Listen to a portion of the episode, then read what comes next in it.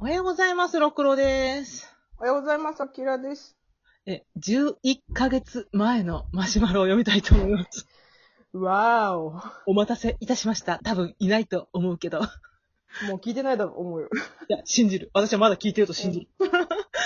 はい。え、お信じ疲るれ様です。ろくろさんの不条理展開好き。そして二人ともファンタジーものも割と好きそうなんですが、川口まどか、まどかさんの優しい悪魔シリーズご存知でしょうか私はホラーやグロがとても苦手なのですが、姉がその作品好きだったため読んでいました。当時の私は苦手だから怖い絵見たくない。でもストーリーが面白い。絵も上手。読んじゃう。でも絵が上手だから怖いって感じでした。私はリボン子だったし、ホラーやグロ絵なかなか、グロ絵なかなか想像、えー遭遇する機会がないため、より印象に残ったのかもしれません。もう夏も終わりましたが、お二人の記憶に残る怖い少女漫画ってありますかありがとうござい ます。ありがとうございます。夏、真っ盛りで。真っ盛りの時にやらせていただきます。はい。むしろ、今しかできない。この時期にと思って。えー優しい悪魔のあらすじ言います。はい。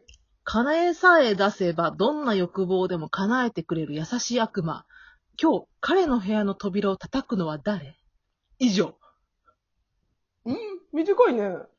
めっちゃ短い。あのね、オムニバスやと思うね。この短編短編で、この優しい悪魔に頼んだら、こうんう、自分の困ってることを解決してくれるみたいな話やね。うん、うん。それにちょっとホあラー要素が混じってるっていう。いい悪魔なのかな私これ一巻しか、ごめんなさい、私読んでなかった。このう間、ん、うん。一巻初めて読んだんだけど、うん。私はいい悪魔やと思ったな。おー結構、その、主人公とかの願望をうん叶えてくれる系の。そうそうそう。これがさ、世にも奇妙とかやったらさ、実は、そのあなたの対価にもっと嫌なこともらえますよ、みたいな、そう、いい、なんかそういう対価があったりとかするんやけど、うん、うんこれは多分いい展開に全部終わってたから、あ、なんかこう、代償が必要とかはないんだ。そんななかったなかった。ちょももちろんそのちょっと。っとダークな部分もあるんやけど、うん。うん、あのさ、なんだっけ、人形師の夜って知ってるあれなんか聞いたことあるね。えっとね、私それすっごい思い出してん、これ見て。うんうん私人形師の夜は人形師の夜でやりたいねんけど、うん。うん。これ何白戦車から出てた、うん。えーっと、内容が強い思いを持った者の夢を叶えるため、人形師が依頼者の希望に沿った人形を与える話。依頼者はその人形の体を借り、約1週間の期限付きで願いを叶えるために行動する。またその人形は基本的にどう見ても普通の人間にしか見えないものばかり。展開としては基本的に1話完結。願いは女の子の体からサンタクロースまで様々。目的は恋愛から殺人まで様々。ただし叶えることができるのは純粋な思いだけなので、思いに悪意や欲望が残っているものの前には人形師に合う扉は現れない。また作品全体の雰囲気としては、どんなに絶望的な状況であってもわずかな救いが必ず存在していて、それを見つけることができれば人間は希望を持って生きていける。との作者の思いの共通のテーマで、現代社会の問題点を指摘することもあれば、純粋な話もある。うん。そう、こう扉が出てくんだけど、これ展開全く一緒やなと思って、うん。優しい悪魔の方が古いから、うんうん。これ人形師の夜が出た時にちょっと言われたんちゃうかなって思ってるな。似てるなみたいな感じで。人形師の夜、多分読んでたね。これ、見たことある。この女性の絵を。あでも私、1巻から4巻ぐらいまでしか読んでないんだけど、うん。当時中学生とかやってもう死ぬほど泣いたもんね。ああ、うん。結構なんか泣ける話が多かった。泣ける話。やっ。ぱし相手がさうん死んでる人人が人形だったりとかするから、うんうんうん。その、そうそう、私、この立花豊先生の絵が好きだったわ。あ、わかるわかる。うん。うん。いいよ綺麗ねだ。真似したことあるも、うん何回か。うんうんうん、わかるわかる。あこれ完結しないんだ。だからそれを優しい、優しいあくまで、うん。で、私、川口まどか先生は、えっとうん優しい悪魔じゃなくて、うん。あっち、えっと、死と彼女と僕の方を読んでた。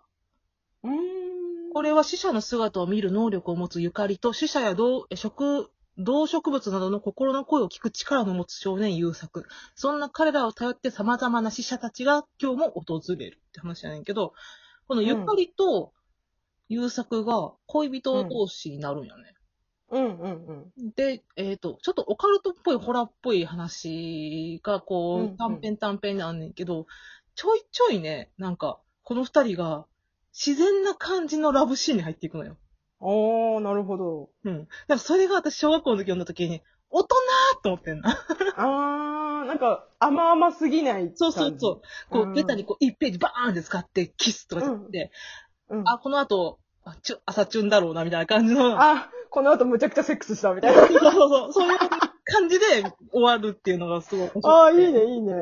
あ、カップ、あ、この際ちゃんと恋人同士なんだっていう、うんうんうん思い出させる感じがするのがすごい面白かったよな。直接的に、だっていうのがわかる。うん、そうそうそああ、いいね、そういうの好き好き。へえ。でも絵が綺麗だよね。そのマシュマロくださった人も書いてたけど、絵がすごい綺麗だから、う。川めっちゃ口綺麗先生。これは確かになんか、より怖いなって感じるだろうなと思った。うーん。あとね、うんどっちか怖さだったら私、詩と彼女と僕の方がちょっと怖いかな。ああ、そうなんだ。やっぱへえ絵が上達してるから、うんうん。幽霊の姿もちょっともっと怖くなってる感じがする。おーなんか一条ゆかり先生もそうだけど、絵が上手い人のホラーって本当に怖いよね。本当に怖い。 許許ししててって思う。ホラーじゃなくてもリアルすぎて怖いからな。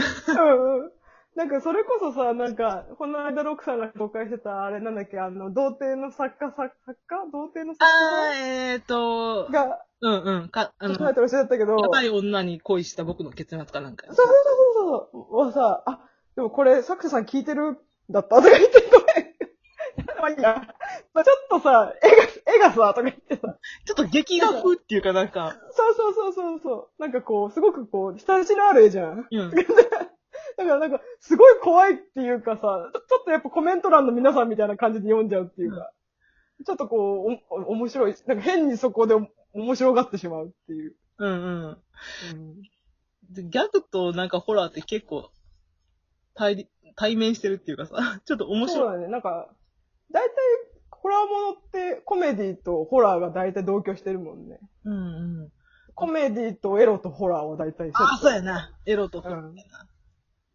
そうだね。大体エロシーン始まったら、ああ、これ死ぬなって思う もんね。ホラそれはあれーじゃん。映画とか。ジェイソンとかちゃうん。あ、そうそうそう、映バカなカ画。ップが出てきたそうら、ジェイソン出てくるってやつ。そうそうそう。森の中で追っ始めたら、あ、これ死ぬやつっていう、すっごいワクワクするやつ。 でも見てる方はこのカップルにか何の感情も入れないから、早よ死ねと思ってるやろ、みんな。そうそう。